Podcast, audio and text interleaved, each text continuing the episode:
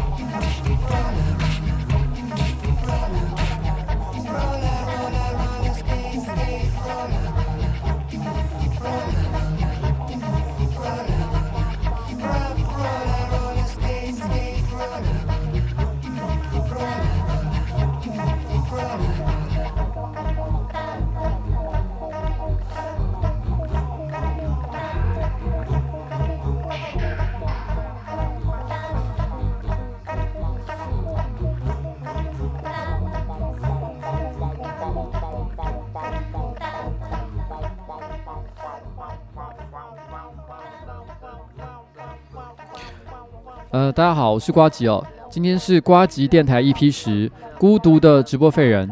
那我现在在放的这首歌呢，叫做 Roller Skate 啊，Roller Skate。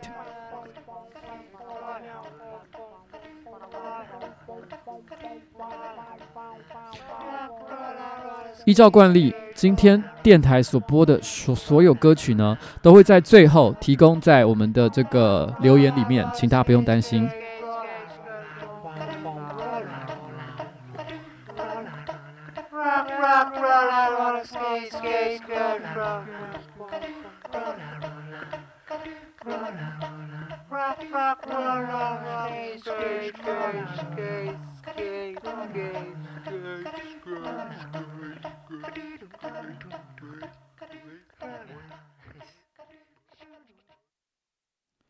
好，各位观众，大家好。就是刚有人听到有人抱怨说：“哎，今天的直播题目是不是有一点点不太劲爆啊？”嗯，我先解释一下今天的题目为什么叫做“孤独的直播废人”哦。原因是因为，其实如果大家还记得的话，上一次我在这里直播的时候，我有说过，因为原则上我已经没有使用这个办公室的权利了，所以我必须付五百块钱租金，然后呢，再用五十块钱的租金呢去租诺基来帮我当做两个小时的助理。但是今天非常的不幸，即便我愿意付钱。这些低薪，然后呢，然后付出很多的这个这个这个助理啊，也都不在这里了。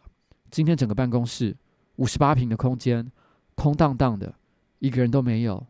所有的日光灯我都没有打开。现在大家看到的灯光呢，哦，就只是单纯的平常我直播时会开的一盏孤独的照明灯而已。也就是说，今天在这个空间里面，我是完全孤独的。我一个人做了直播，不会有人提醒我，诶，你今天的这个里面呢，有某个留言要特别注意回一下，也不会有人哦帮我去调整这个这个这个焦距哦。如果焦距没有对的很很准，也没有人会帮我去调整，也没有人会善意的提醒我哦，忘了讲什么，该做什么样的事情，说一些业配的资讯，通通都没有。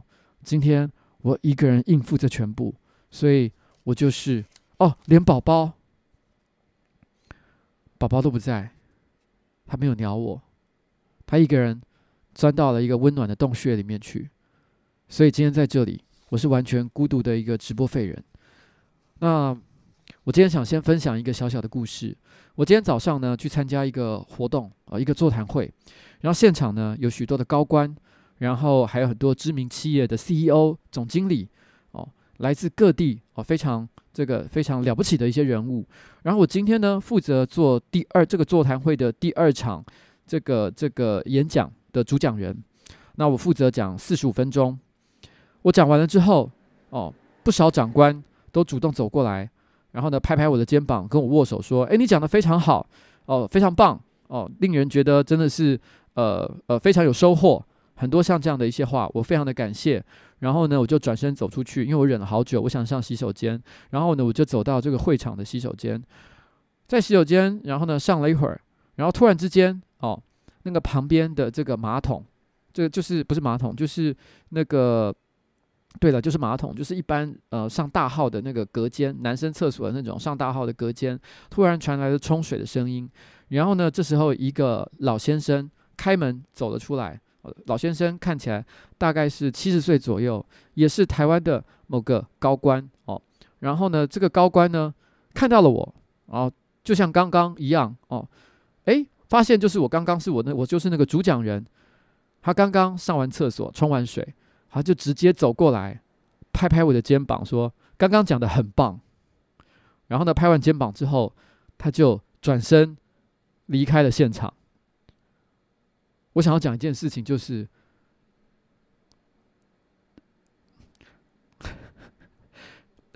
你没有洗手，你为什么？我知道你想鼓励我说我做得很好。可是你为什么可以没有洗手就直接来拍我的肩膀？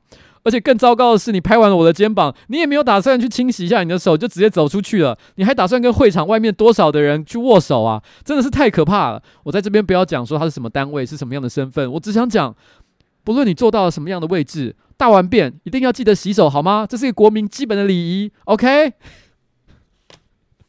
我真是不敢相信哦，就是，唉。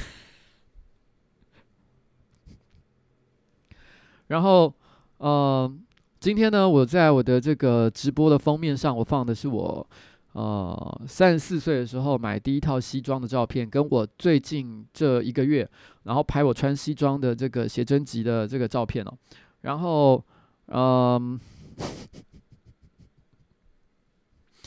然后那个那个，呃，我的那个西装呢，其实我第一套的西装，我还记得我买的是。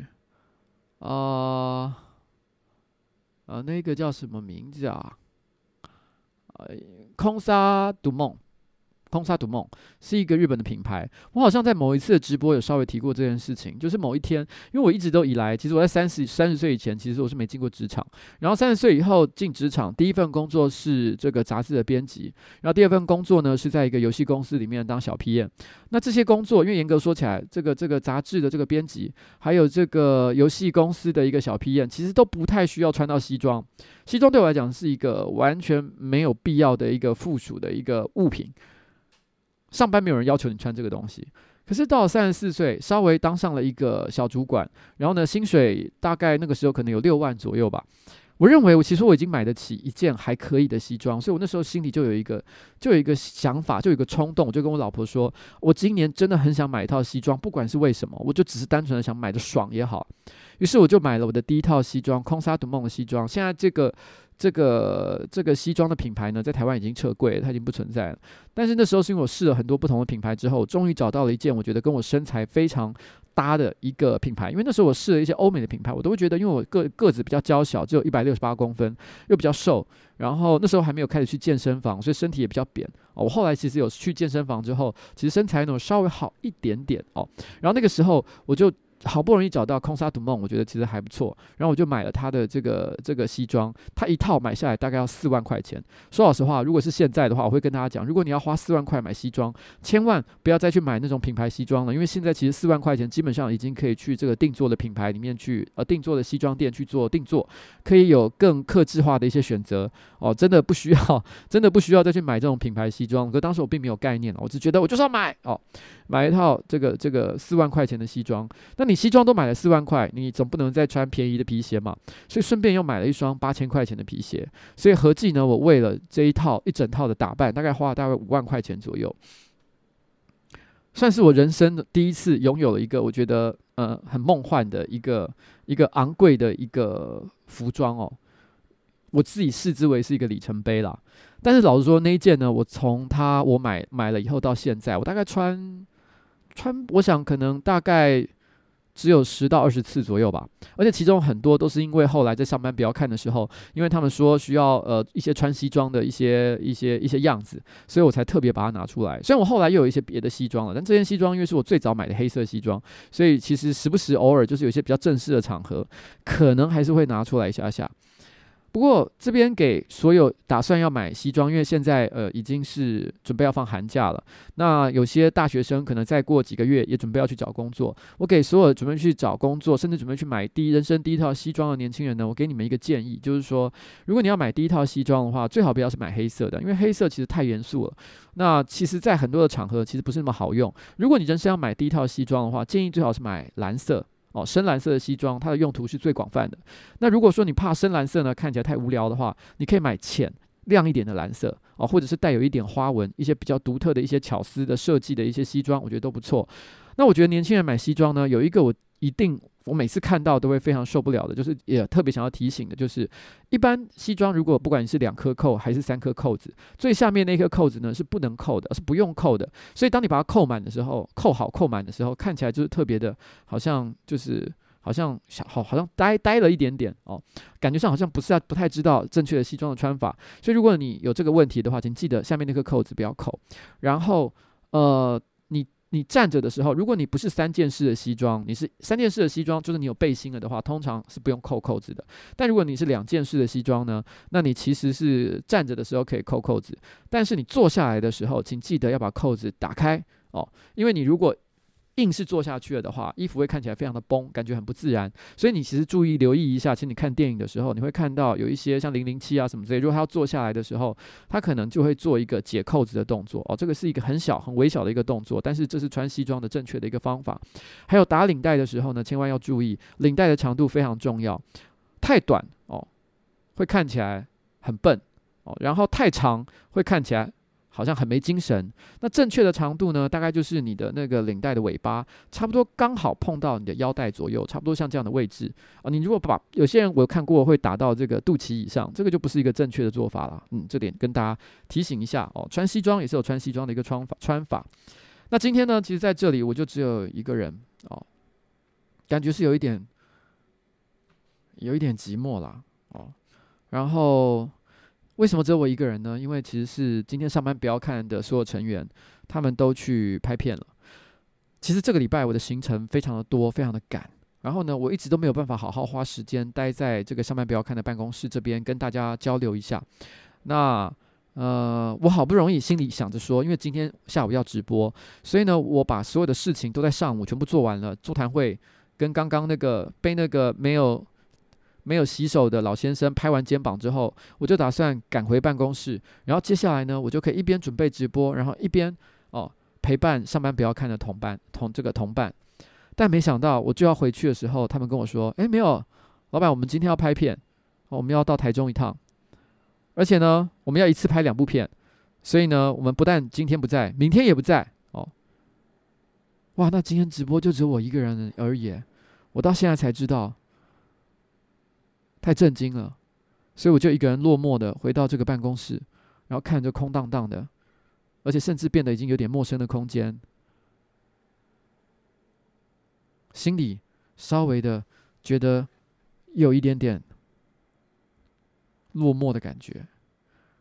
然后，所以我们来放一首歌。这首歌呢是一个乐团，台湾的乐团叫做 The Fur 哦，Short Stay。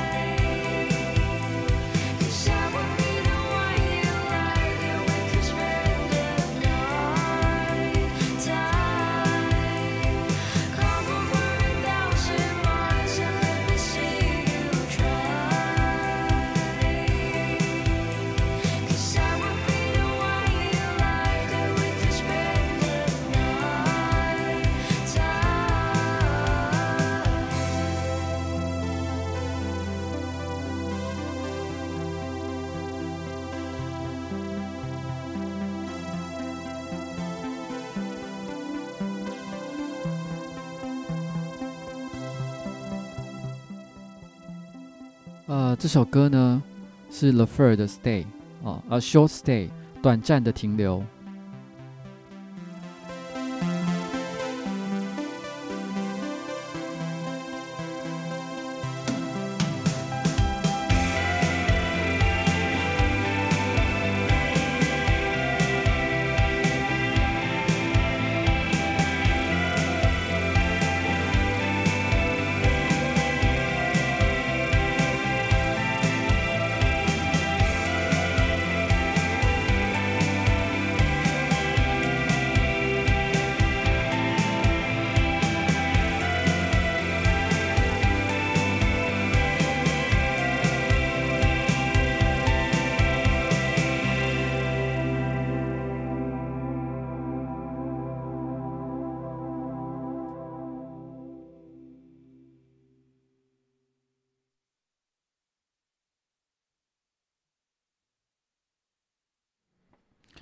好，刚刚那首歌呢是那个 The Fur 的 Short Stay，短暂的停留。它里面我不太确定是不是我想的这个意思，我感觉他是在讲远距离恋爱的一个感觉，因为他说一秒或者是一分钟哦，或者是一天，或者是一个礼拜，或者是一个月，或者是一年啊，随便都好，你你反正就是想个办法，然后呢远渡重洋，做过个几千过个几千里过来，让我知道你真的哦，真的努力尝试了，然后哦。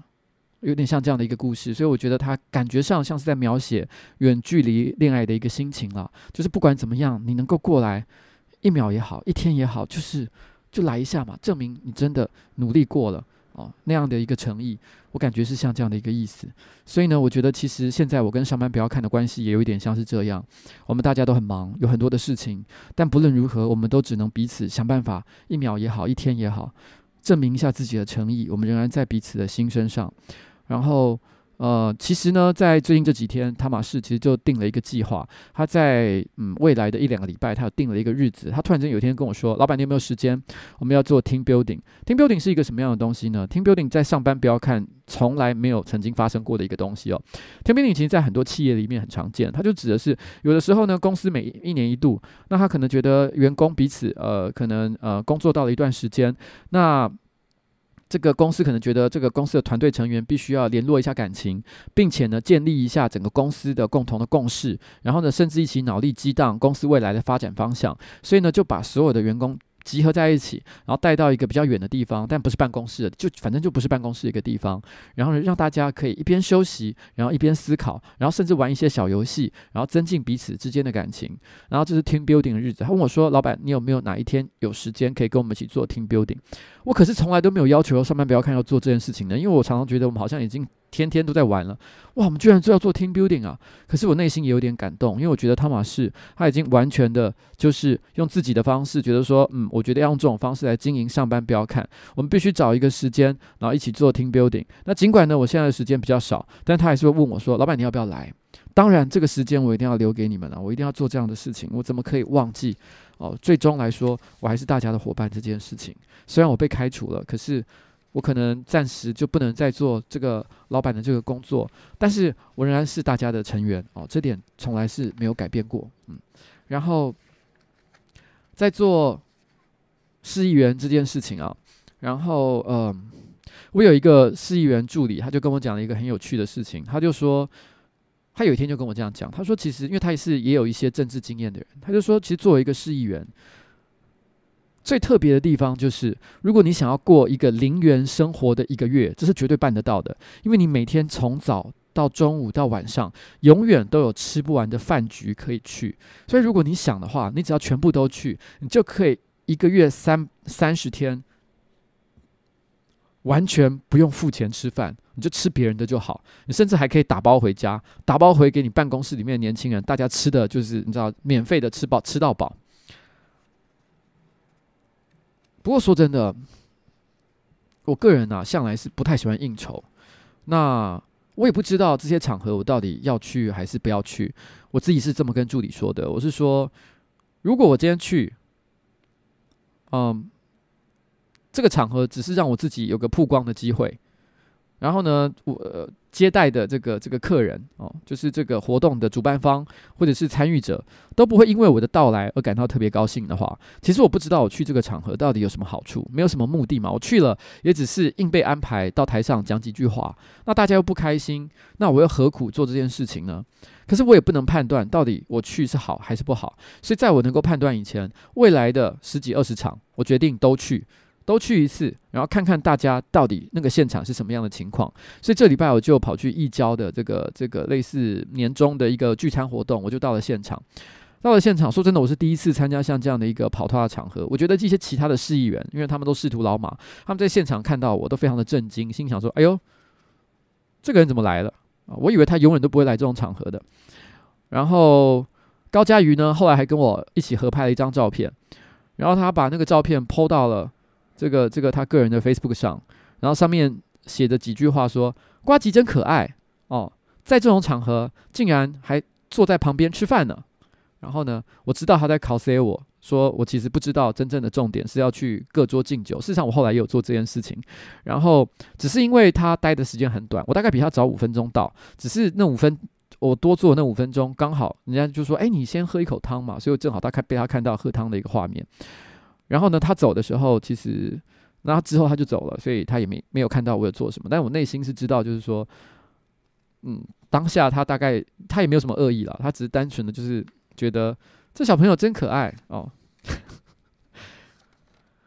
其实我也知道一件事情啊，我可以感觉到市议会有一个气氛，市议会有六十三个市议员，那有六十二个，大概在他们的心里面，我猜测了哦。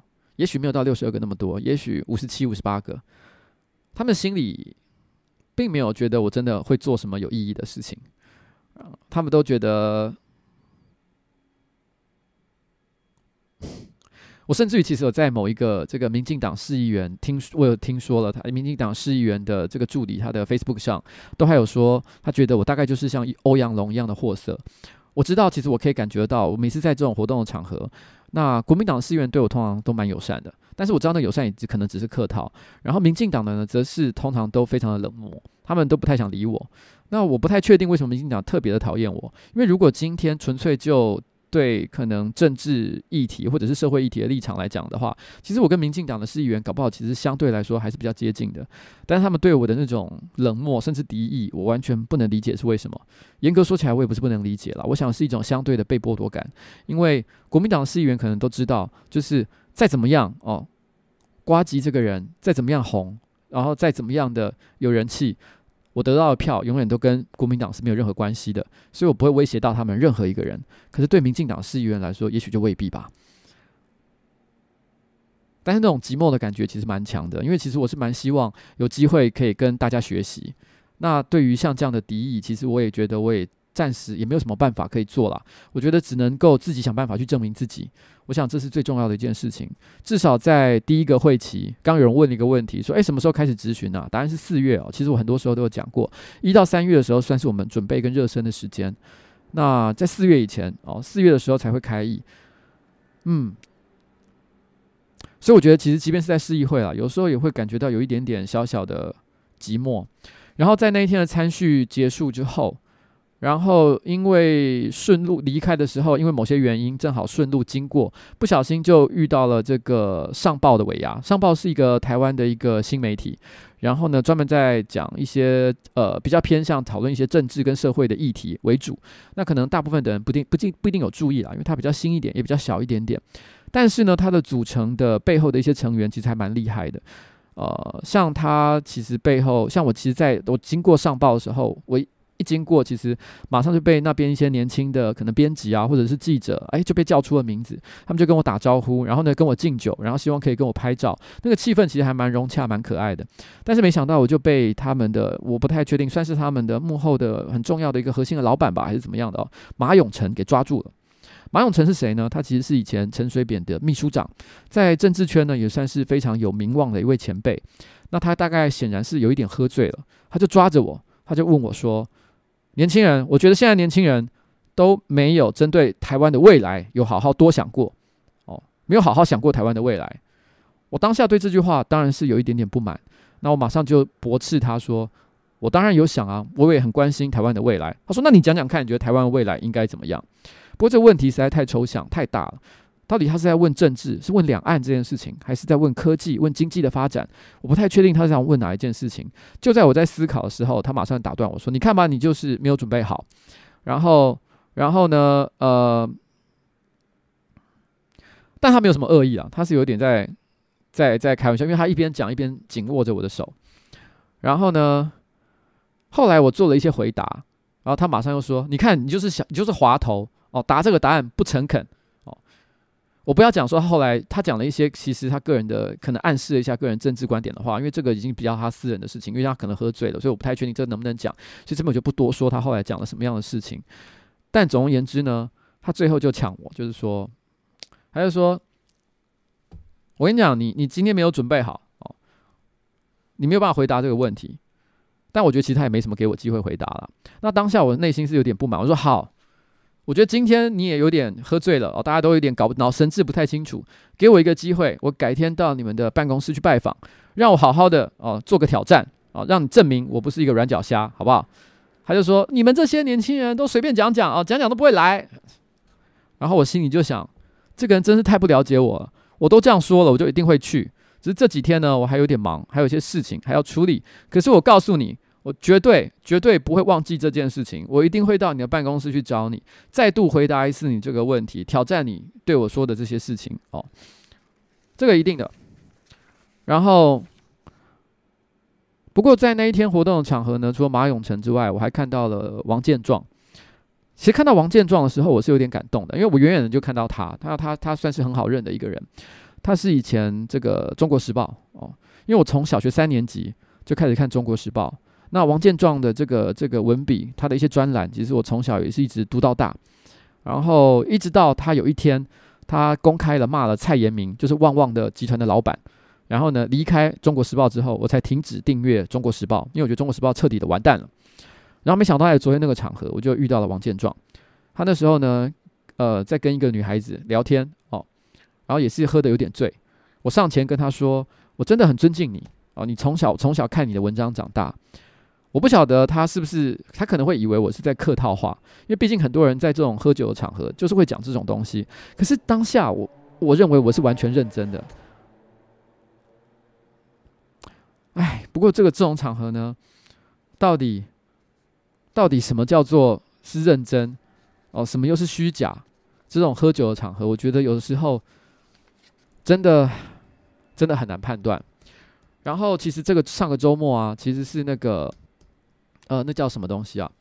那个视网膜，他办了央视春晚的活动，他本来有邀请我去现场，呃，看他们的表演。那因为我有事情，后来就没去。听说他们在舞台上连续 Q 了我的名字，Q 了两次啊。瓜吉，哎，瓜吉有来吗？哦，然后我都不在哦，真的很抱歉。后来他们活动结束的时候，我才来到他们这个这个这个央视春晚的附近，然后呢，被他们的一个现场表演者哦，大家可能也认识的一些人物，但我这边就先不讲到底是谁，因为毕竟节目还没上嘛。嗯、呃，把我给一把抓住，他说：“哎，你不是要来，怎么没来？”我说：“拍谁，我刚刚有事情。”然后他就塞给我一包旺旺仙贝哦，他说：“这是今天的礼物。”然后他跟我说，我心里想：“哇！”哦，不愧是央视春晚哦，连连赠品都是旺旺集团的东西呢，真的是非常好。回想起来，我小时候最爱吃的零食就是旺仔小馒头。可是为了哦表达我对旺旺集团的不满，所以呢这几年我说真的，全台湾所有大大小小的零食，我最喜欢吃的零食有两样，从小到大最爱吃的。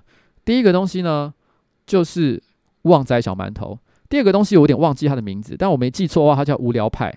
两个都是旺旺集团的，我也不知道为什么。小时候我就是很爱吃，为了你知道表达我对旺旺集团的不满，所以呢，我已经有十几年以上都没有吃过这个东西了。你知道我的牺牲有多大吗？但总而言之啦，哦，总而言之哦，这就是我我心里啊，在最近参加这些活动的时候啊，跟着这些人喝酒啊，我内心啊。有的时候是真的是觉觉得有一种这个不知道自己在干嘛的一个感觉，所以我们接下来放一首歌叫《Good Night Transmission》。这首歌呢的歌词非常的有趣哦，这首歌的歌词很有趣，呃，哎，不过歌词的地方还没到哦，嗯，大概要在一分钟左右的地方才会出现哦，它完全就是要表现。我觉得我在这段时间里面去参加这种餐会、酒会、各种活动，我有时候内心哦忍不住会想到的一种感觉哦。哎，我已经拖好久，到底什么时候到啊？还不到哦，现在才到才四十秒哦，大概是五十几秒的时候会进到它的歌词的部分。OK。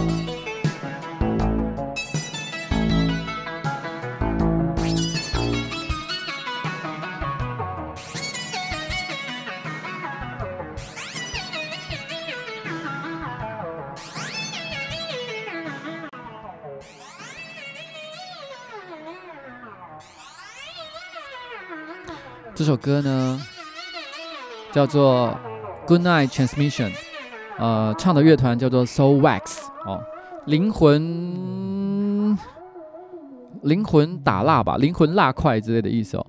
然后它的歌词呢就是 There is so much 呃 bullshit coming out of your mouth，的意思简单的直接的翻译呢就是简单讲就是你嘴巴。一，你满嘴胡说八道哦！简单来讲，就是像这样的一个意思啊。这首歌它的关键的歌词啊。不过其实昨天呢，我跟有一个刚认识的朋友，他有约我去一个东门市场的一个日本料理吃饭，我觉得是挺不错的。有人有看过 IG 的这个现实的话，可能会看到，他就在一个市场传统市场的中间。然后呢，平常中午可能早上就市场有在活动的时候，他是没有开的，他是晚上六点，然后市场全部都已经关闭的时候，他才会开始营业。他他没有中文名字，他的他叫做鱼八嘎，八嘎就是傻瓜吧？哦，鱼的傻瓜，鱼傻瓜的这个这个这个日本料理啊，日日本料理店。那基本上它是一个有点像半摊贩的一个形式。这地方蛮可爱，就在市场里面。然后你就在那边点哦，生鱼片、寿司，然后还有一些汤啊，其他的东西，然后配着酒一起吃。所以这个地方的气氛，我觉得其实蛮好的，在市场里面这样吃日本料理，而且这个师傅的手艺真的相当的不错，也非用用的材料也非常的有诚意。那因为这个主办的这个朋友呢，这个刚认识的朋友，非常的也是非常的有诚意，带了非常多好酒来请我喝，所以现场的气氛很好。那我们喝到一半的时候，隔壁其实就出现了一团人啊、也是在喝酒，他们也是喝喝瞎了。根据我的观察，是他们喝了大曲，然后也喝了啤酒，所以也是喝的蛮多的。然后呢，喝瞎了，忍不住就开始叫我的名字，因为他们很早就认出我，原来他们是一群记者哦。不过他们并不是跑政治线的，他们可能是跑美食旅游相关的一些路线。所以呢，他们就哎开始跟我聊起天来，因为每个人都喝瞎了，所以我记印象很深刻的是，里面有一个女孩子哦，她很明显她自己也喝瞎了，因为她讲三句就有一句是英文哦，这就是明显喝瞎的人的一个特征。她都一直不停的哦跟其他的人讲说，哎呀，人家是在自己吃饭，你不要去打扰人家啦。哦，她真非常的这个仗义直言，但是呢，她会忍不住一直回头说，不好意思，他们一直在吵你。可是我觉得他可能本身自己真的是有点喝瞎了，所以他重复的讲这句话讲了十遍以上。不好意思，他们一直在吵你。然后呢，每隔一段时间他就会转过头来说：“不好意思，他们一直在吵你。”我心里在想，只是你这个行为好像也没有好到哪里去。不过因为这个行为实在太可爱了，因为我觉得他人真的蛮好的，所以我后来现场就跟他交换了 Facebook，心里想说，因为他们那时候问了一句话，就说：“诶，你觉得有机会以后我们可以找你出来一起吃个饭吗？”我说：“为什么不可以？”可是我最讨厌，你知道吗？就是有很多人常会说：“以后有空就吃饭哦。”然后呢，哪天就来约一下。可是从来都不约，我很讨厌这种人，所以我当下马上就说：“来，我们现在加 Facebook，因为我希望你们相信我，就是如果你你今天我跟你说好，我们来约，就是真的来约，大家下次来约，千万不要客气，好不好？”然后，等一下，我我我我并不是。是不是有有人误会了？就是说女生才加，没有，现场的人很多人我都加了，男生女生都加了，好不好？我只是要想要表达一件事情，下次哦，这些记者哦，他们如果如果还想要再约吃好吃的东西了的话，尤其他们是美食旅游线嘛，我相信一定有很多值得分享的一些好经验。诶，千万不要忘记，真的来找我哦，我绝对不会拒绝哦，不会推辞，只要我有时间的话，嗯，因为我最讨厌那种那种中年人。然后呢，说好一起吃饭，最后都是 bullshit 哦，这个真的很不好，我最讨厌这种事情。但是这礼拜呢，其实我也有跟一个很有趣的人吃饭，就是跟柯文哲哦，然后呃，应该是在礼拜二的中午吧，然后跟柯文哲有一对一的便当会。那那虽然其实。呃，根据现场的官员的说法是说，哎，我们不是每一个人都有约，就是一对一的便装会。但我个人认为，这应该是也是 bullshit 了哦，因为因为我相信最后他们还是应该所有的人都会约。那只是现场想要让我感觉到有一点点尊荣不凡的感觉，所以才会说我们不是每个人都有约哦。我觉得怎么可能哦？这个我是不会真的相信的。那但是还是很感谢啦，我这个机会可以跟这个柯文哲一起吃个饭。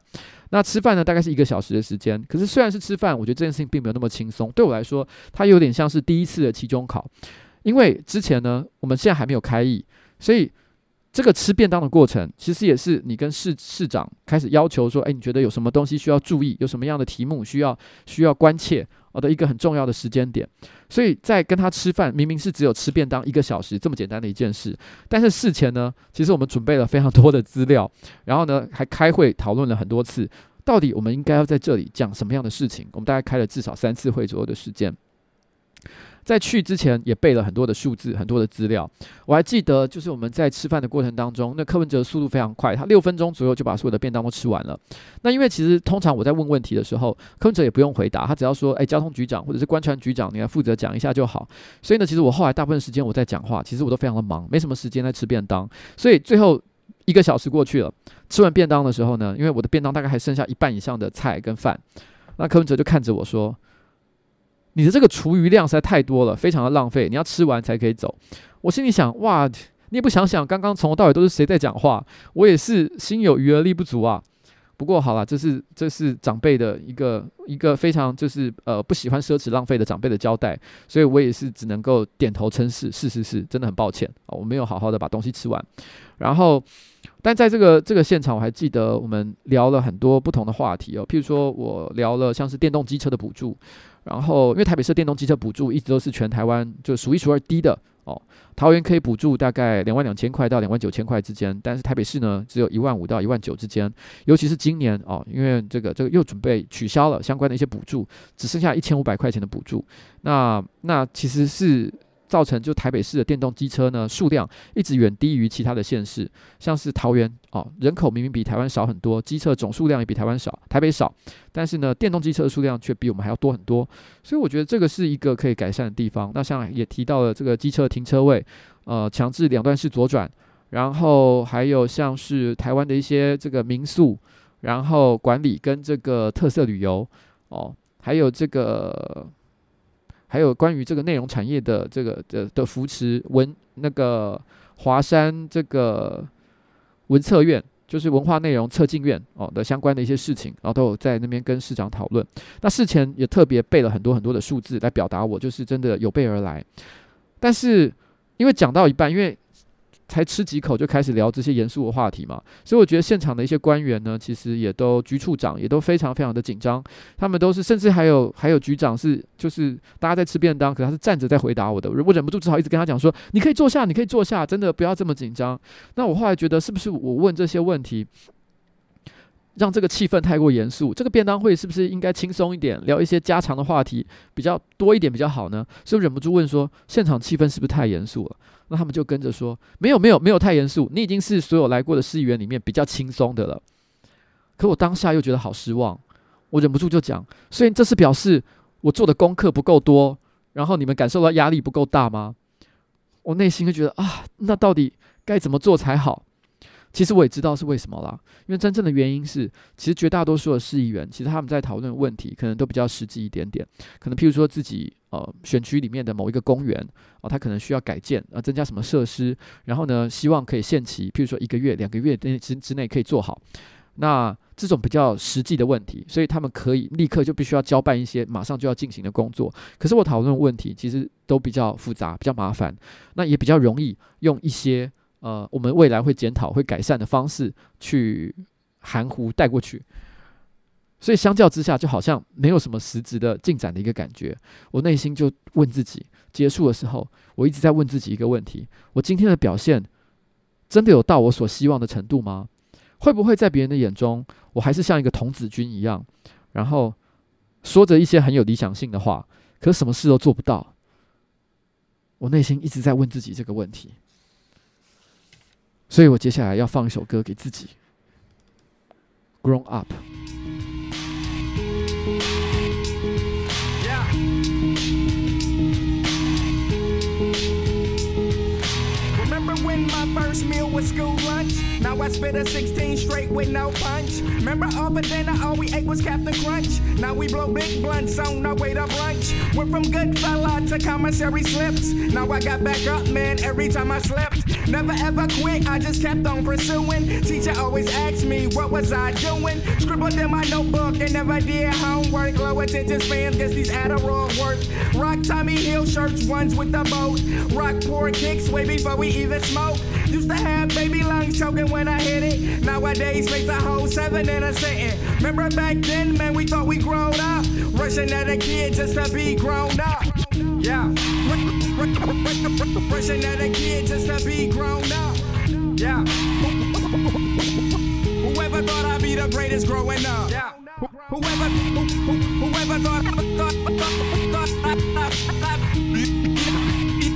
greatest grow, grow, grow, growing up. I can eat a pound and six, 64 quotas. Burn up fire and drown drops of water. Son, I told ya, got them bangs like oh, Goya. Gone up them pills, got me jumping off the sofa. Hotter than a hot pocket out the devil microwave. Model bitches begging just to be a nigga sex slave. Excited for garments like a tailor made. And when these bitches see me, man, they wetter than a Everglades. Every day, same shit, me getting paid. Waking up new bitch, me getting laid. Used to take bottle back, waitress bring the bottle back. Now they see me shining and they looking like a sour patch. Niggas catch a heart attack. Newport South Pack never blow blunt raps. But these blunt raps shown up. Whoever thought I'd be the greatest growing up? Yeah, wishing that a kid just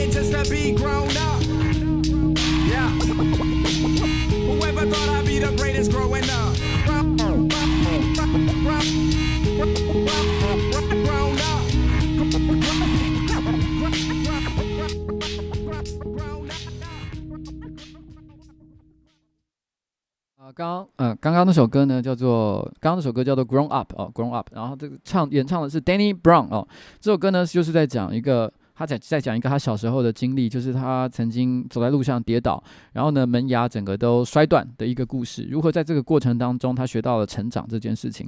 所以我觉得我现在就是我也是要打落门牙或血吞了。我知道其实这件事情呢还有很多事情我不知道该怎么做，因为其实我其实在跟柯文柯文哲吃完便当之后，我也去拜访了一些里长，我也在拜访里长的过程当中，偶然发现了，哎，原来有一些我在跟市政府官员在聊的时候的一些话题。其实我以为我得到了答复，但其实是被糊弄了。有一些在地的事情，其实我真的还需要多学习、多了解。那这个事情呢，是我接下来要做的挑战。我当然没有办法，我知道我这件事情没有办法在一个月、两个月之内就达到。可是这也是我必须一直坚持、看努力的一个目标。然后讲点轻松的啦，就是我之前去那个滑雪嘛，然后。因为在滑雪的时候是跟一群这个朋友，然后我们一起住在旅馆里面。因为这次是我老老婆通常都不会跟我去滑雪，所以得要跟一些就是朋友，然后呢和两个人合住一个房间。那大大部分的人都是两个两个两个合住一个房间哦。那彼此不见得说是，大部分都不是什么。老婆啊，或者是女朋友跟着去，所以很多都是两个两个男生，而且也不是本来是室友或者是情侣的那种情况，就是只是个普通朋友的地方住在一起。那本该本来两个虽然是朋友，可是毕竟不是一个每天生活在一起的人，要挤在一个狭小空间里面一起生活，终究是有些不方便的地方。所以到了第三天的时候，在聊天，我突然忍不住就问了现场七八个男生一个问题：说，过去这三天你们都没有打手枪吗？然后。然后那一瞬间，本来我们在聊一些其他的话题，还有人应该在旁边一直划手机，所有的人突然间都抬头，连划手机都抬起头来，然后大概隔了三秒才说：“哦，没有啊。”那时候我心里就想：放屁！如果没有，你们就会说没有。你们全部 隔了三秒才回答是什么意思？你们全部都打，你们这些变态，也太恶心了吧！但是你知道吗？就是嗯。我一直觉得，嗯，自己是一个有一点点自我毁灭倾向的一个人。我以前有时候有一次跟我老婆聊到这个话题哦，就说，我觉得我有具备很多可以成功的人格特质跟条件啊，譬如说我勇于接受挑战。然后呢，我的智商好像也不是太低，然后呢，也有很多解决问题的方法，所以我感觉我是一个有机会可以获得盛大成功的人。可是为什么到四十几岁，还是总是觉得自己没有达成自己心目中最完美的自己？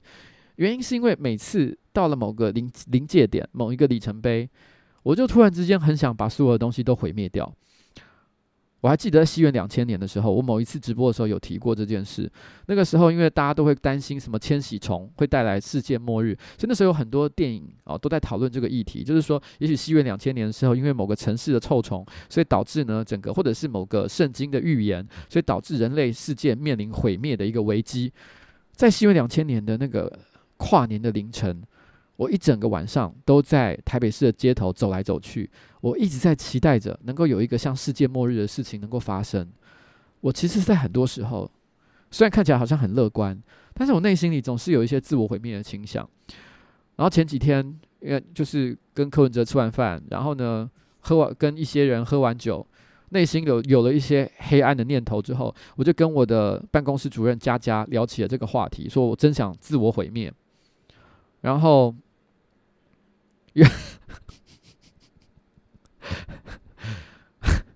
听听说听说刚刚有观众提到说，之前那个汤玛士的直播有提到说，我常在办公室讲说，怎么都大家都不了解我，然后呢，秉存救我。对，有的时候我的确会讲这种话，然后，然后 我跟佳佳讲了这件事情，那那结果佳佳呢，在第二天，他传了一个链接给我，而，不是第二天，是当天的半夜。啊，半夜，他突然传了一个链接给我，是在讲那个病人自自主权利法，我不知道大家知不知道这个东西哦，病人自主权利法呢，它是一个二零一五年在台湾立法通过。然后呢，正式在二零一九年的一月六号开始实行的一个法律。简单的来说呢，它就是在台湾允许哦，台湾的一些病人开始可以针对自己个人的这个这个医护上的一些权利，做出个人的主张。譬如说，抑郁力，呃呃。诶，预立医医疗决定哦，预立医疗决定。譬如说，你可以说啊，我以后以后我可能呃遇到了这个这个可能失去意识的时候，可能就不要对我急救啊，不要插管啊，不要怎么样啊哦，可以预立医疗的决定。那不见得是要要再由家属哦，可能签订某个某个什么文件哦来来帮你做决定这件事情。那在这在以前呢，其实其实台湾是没有这个东西的。那一月六号，今年的一月六号正式实施，然后在这个礼拜呢有。终于有病人哦，在经过跟医师的会商之后，然后呢，正式的立下了可能是台湾第一份的，就是这个预立医疗决定的这个这个这个嘱咐哦，这相关的一些文件。那台湾这个东西已经正式上路可以实施了。那这个我的助理就把这个新闻贴给我，然后我不知道他想要安慰我什么，他是想要跟我说，老板，如果你想要自我毁灭的话，你现在赶快就预立你的遗嘱。这个贴心让我觉得这个方 方向方向有点有点有点奇妙。这个安慰，这算是一种安慰吗？我也不太能够理解哦。但是这让我想起了有一首歌，这首歌我一直都蛮喜欢的。我从可能呃十几年前就一直听到了现在。它的名字叫做《Wave of Mutilation》。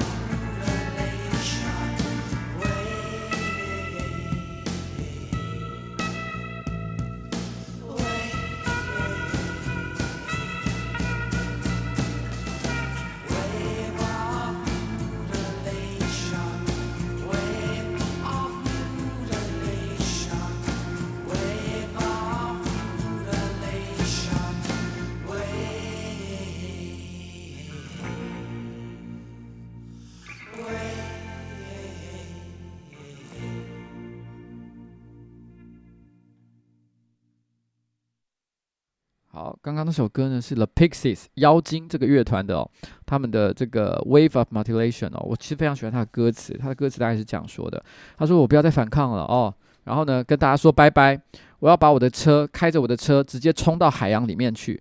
你会以为我已经死掉了，但其实我只是向向远方航行而已。他们当初写这首歌呢，他们是在说，因为他们在一篇报道里面看到有日本的，就是那种。嗯，工那种职场的工作者，就是日本的职员哦，那种会社员开虾引哦，他们有一种有一种，他们有一段时间突然发生了类似自杀潮的一种现象，那就是这个这个可能这个这个会社员，这个在在在穿着西装，然后开着车，然后甚至可能车上还载着他的家人、他的老婆、他的小孩，突然之间就直直的往海边这个港口这样直接冲下去，然后呢，就是毅然决然做这件事情。但是呢，他这首歌并不是在讲自杀这件事情，他比较在讲自我毁灭。这这两件事情其实稍微有点不一样，因为他的歌词里面写的非常的有趣。他的里面他是这样说的：“他说，你以为我死了，但其实我只是向远方航行而去。然后在这段过程里面，我亲吻了人鱼，然后呢，我骑在圣婴的这个这个浪潮之上。”他把这件事情其实形容的就是非常的浪漫，所以我觉得纯粹就讲讲自我毁灭这件事情，这首歌正是我听过最好的一首歌，我非常的喜欢他的歌词。那刚刚志奇有讲说，哎，赶快去呃自我自我毁灭一下，那就可以开始补选了哦。那那这个如果有这个兴趣的话，可以赶快搬到这个松山信义区来，哎哎哎哎哎哎哎哎，可以赶快搬到这个松山信义区来哦，然后。然后，也许搞不好最近就会发生这件事情哦。好了，开玩笑的，不可能了哦。然后我最近其实有听到一个故事哦，她是一个女生朋友哦的故事哦。她说很多年前哦，她有谈过一次恋爱，但对方其实已经结婚了。那是很多年以前，她跟他谈过恋爱，但是因为对方已经结婚了哦，所以其实她一直保持着就是一种。逞强的心理，他觉得说，也许没关系，反正，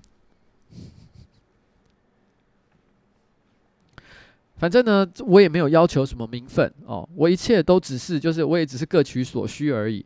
他就用这种逞强的态度，然后呢，跟他谈这个恋爱，假装他自己也不是很在乎。那隔了很多年，然后因为他们后来就没有联络很久了。那他偶然遇见了，遇见了当时哦跟他一起就是婚外情的一个对象。这个婚外情的对象突然跟他讲了一段故事。他说是在他跟他说，你哎，你不知道你还记不记得那个男生这样说的？他说就是有一次在这个公园路这个地方，公园路就是在火车站附近哦。然后他在公园路这个地方，然后你在路上遇见我。他那男生这样说的：你在路，我在路上遇见你，那个女孩子。他说那个女孩子呢，在那一天。啊、可能那天天气可能很好，然后阳光很温暖，虽然是冬天。然后呢，他那个女生走过来的时候，看见他也很开心，所以顺手就摸了一下他的脸颊，然后什么都话都没有说就走掉了。那个男生说这件事情一直都他都还记得这个画面。然后后来他回家为了这件事情大哭了一场，因为他说他一直以为，呃，这个男生根本就只是你知道吗，在约炮。然后玩玩，然后呢，这整件事情一点重量、一点意义都没有。可是，居然在那一瞬间，他突然间知道，原来还有些事情其实是有被记得的。所以他在这个心里面，他觉得，觉得他在那一瞬间，他突然间觉得，原来这个故事、这段这个经验，其实并不是毫无意义的一件事情。然后，然后，我觉得这个故事其实。呃，也许有些人其实不喜欢像这样的一个经历或者是一个背景，但是我认为，其实这个在描写他个人这个感情这件事情上，其实我觉得是是蛮深刻的一件事情，所以这就让我呢也想放一首歌哦，Deca Jones 的《浴室》。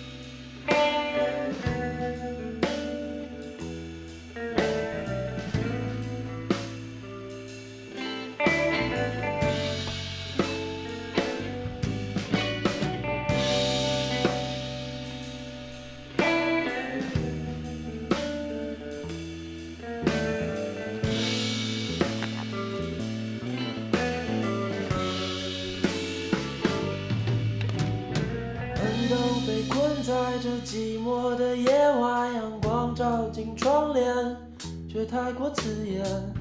过于温暖的冬天，让人失去自觉。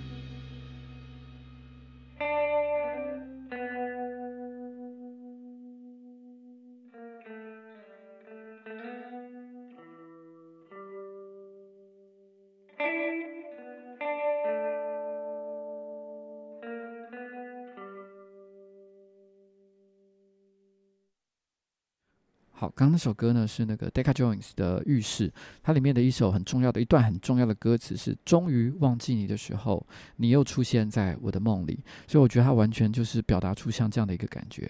嗯，这样这首歌我觉得也非常的好听哦。然后有人很多人在问一个问题哦，就是说为什么上一次的直播会下架？我这边想要再做一个解释，因为上次的直播的时候呢，我认为我没有任何的。不好的意思，但是我讲了一件事情，造成很多人的误解，那让一些人难过，我个人觉得非常的不好，所以我决定不要再让这个直播就出现在任何的地方。事情是这样的，在上一次的直播里面，我提到了一件事，因为有人问我一个问题，就是说，诶，你对于彩欧恋有什么样的看法？就是彩铃跟这个小欧的恋情。我那时候其实想法非常的简单，我就说，当时他们有这个计划，因为他们也没有跟我讲，因为其实上班不要看，很多时候其实他们都是非常自主在运行的，他们想到了什么事情就去做。我个人。非常喜欢这个氛围，我认为这是一件非常好的事情。我希望他们能保持这个精神，可以做下去。不管我在或不在，他们都能够保持一种就是想到就去做的精神。彩鸥恋也是一个点像这样的东西。然后突然间就是因为小欧做了一些反应，所以他们决定说不行，我们现在就今天带着小欧，我们去做一些事情。于是出现了他的第一支影片、第二支影片，跟着他的第三支影片，都是这样子出来的。但是当当时我其实是到影片做出来的时候，其实才发现了这件事。所以那时候我在公司内部的群组，我只有发了一个讯息，我跟他说，绝对不希望哦这件事情有任何勉强的地方，因为毕竟彩铃他，因为今天如果今天是讲蔡哥或者是阿杰哦，因为他们已经很明显的就是我们公司主要的一个表演人员，所以今天公司有任何表演的节目，请他们配合演出，我觉得是非常合理的一件事情。但是彩铃是不是一定要？跟着我们一起搞怪呢？这件事情其实是很难说的，所以我那时候不清楚他们之间沟通的过程怎么样，所以我就在公司的群组里面讲了一句话，我说：如果有任何勉强的话，这不是任何因为我付你薪水，所以表示你就一定要配合任何演出。所以请记得，就是你随时可以说这件事情是不需要做的。我只是想要告诉彩玲，就是说这件事情其实他是绝对有一个自由。但当时我只是想要讲，因为别人问我对财务店的看法嘛，所以我只是单纯的讲了这件事，而且用了一个比较玩笑的态度去讲这讲讲他说，哎，不可就是。哦，只要只要不能违背任何自由的意愿，但事实上，因为这支影片最后出现在上班不要看，甚至于连我的频道都有相关的系列的影片，所以表示其实我也确认了，其实公司内部的成员都认为这个东西没有什么太大的问题，只是我这边就没有多做解释。但是在当下，其实有一些观众他们忍不住就对这件事情呢，可能当时就是就是主要哦带动这件事情带动整个气氛的，其实蔡哥做出了一些批评。那蔡哥其实那一天心情就非常的不好。那他虽然没有对外公开的说出任何这个负面的话，但我知道他那天其实心情非常的不好。那我个人也觉得非常难受，因为其实我并不是，嗯，因为其实蔡哥其实在这个拍这个影片的时候，他其实是很积极的，就是负起了一个责任，就是他想要带动上班不要看的两个不同的办公室之间的一个活络的一个交交流的一个气氛。然后呢，他其实有做这样的事情，我个人是蛮感动的。我希望。他以后也能够继续做这样的事情，可是当他被这样的批评，他心情有点低落，觉得好像诶，大家都不了解，其实他其实也是有考虑到大家的一些心情，其实私下也都有把这些问题好好的问过。这些事情，因为我当下并没有想到说要特别帮他解释，所以，所以其实我觉得有些人有误解，这件事情让我觉得蛮难过的。如果我继续把那个直播放在架上的话，我觉得也许会有更多的人误解，说诶，是不是蔡哥他根本就没有顾虑彩玲的心情？其实这并不是事实。那。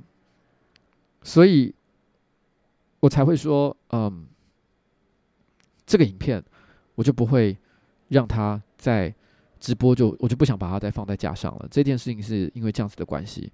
那，嗯，这件事情我也希望跟大家讲，就是说这件事我一直是一个我自认啦，我很尊重每个人的自由意志。今天踩欧链这个东西，我不管它是一个节目还是真实会发生的一件事情，反正就让它这样，你知道，自然的走下去就好了。那。对啊，我我，哎，所以你知道吗？那时候发生这件事情的时候，因为那是我在滑雪的时候发生这件事情。当我发现就是大家心情不太好，为了这件事情心情不太好的时候，我那时候远在远在日本几千公里远的一个地方，其实我内心是很难受的，因为我不能马上处理这个问题。所以回到呃礼拜一回到办公室，我第一件事情就是跟啊不是是礼拜五，我礼拜五的时候。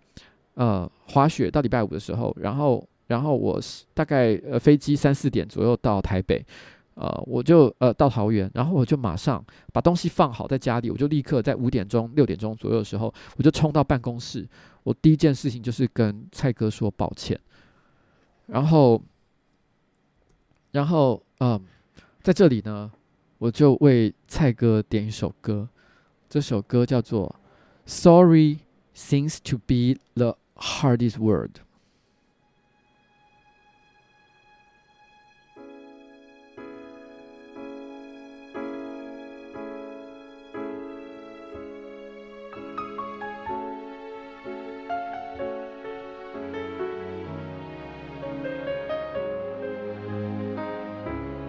What have I gotta do to make you love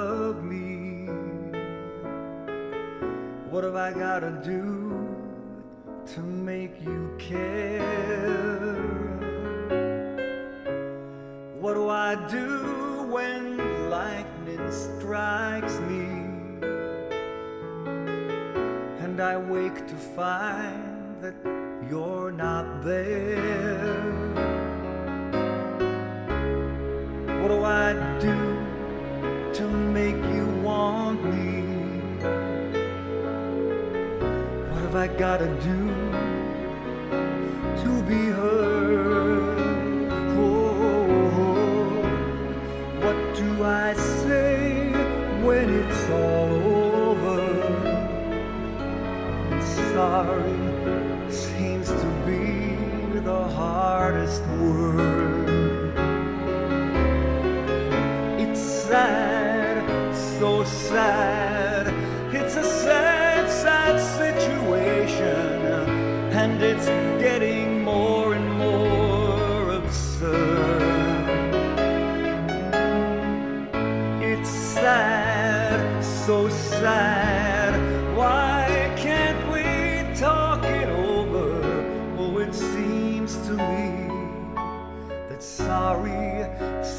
To be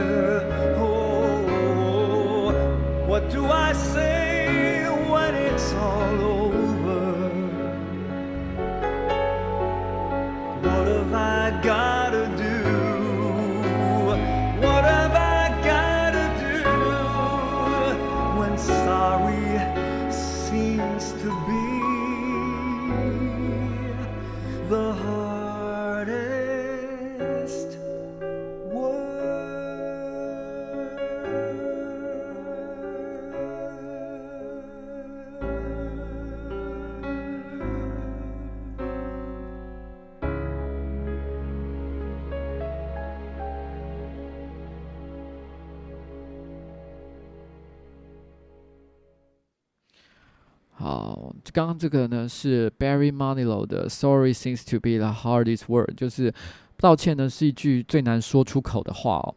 然后我就把这里就是献给这一段我刚刚讲的这段事情哦。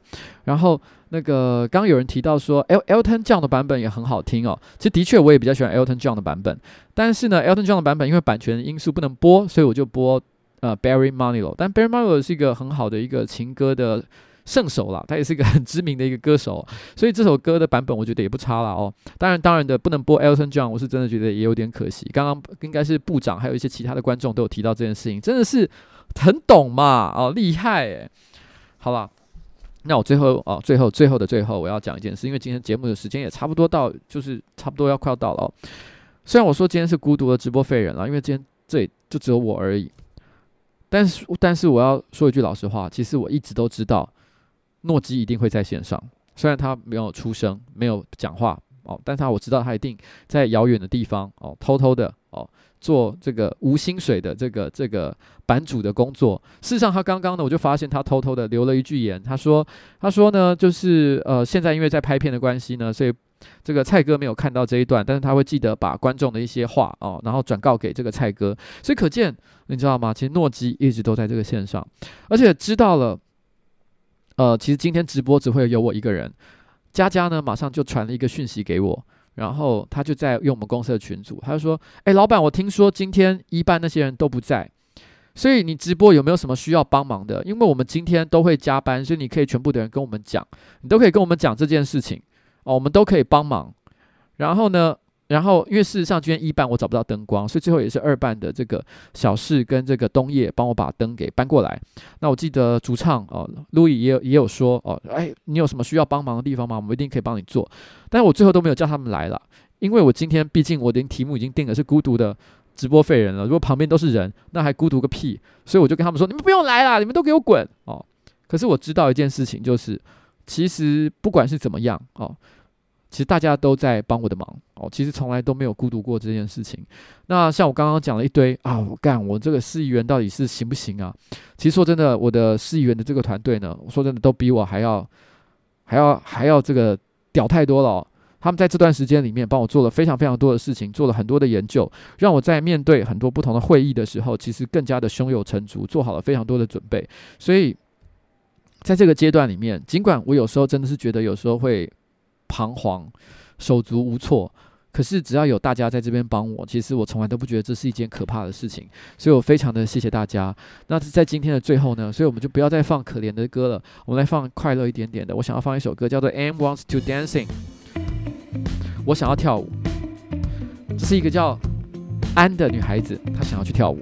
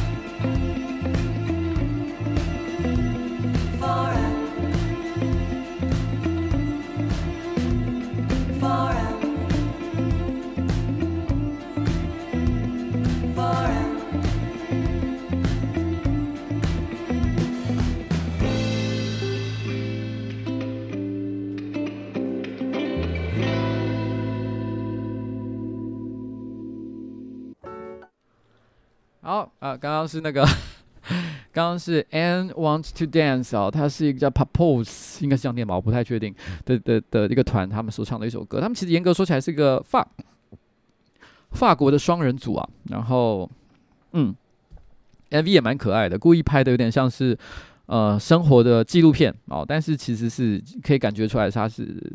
是一个有在讲述一个还蛮可爱的一个情形，他是在讲说有一个叫 Anne 的女孩，她很想去，她很想跳舞哦，然后她长得实在太漂亮了哦，啊，漂亮到其实那个那个舞厅啊哦都 hold 不住她的一个状况，然后呢，她长满雀斑的脸都在发光，类似像这样的一个歌词，然后嗯，是一个蛮可爱的一首歌，法国人也的确很有法国人的一个味道。那非常谢谢各位今天呢，其实陪我哦，就是直播到了这现在十点四十六分哦。那今天的节目就差不多到此告一个段落啊，谢谢大家。那我是瓜吉，啊，上班不要看的瓜吉。那在这边跟大家说再见，拜拜，拜拜。也谢谢哦，那个那个部长特别 cue 我哦，叫我站起来，实在是太丢脸了，宋三小哦，拜拜，拜拜。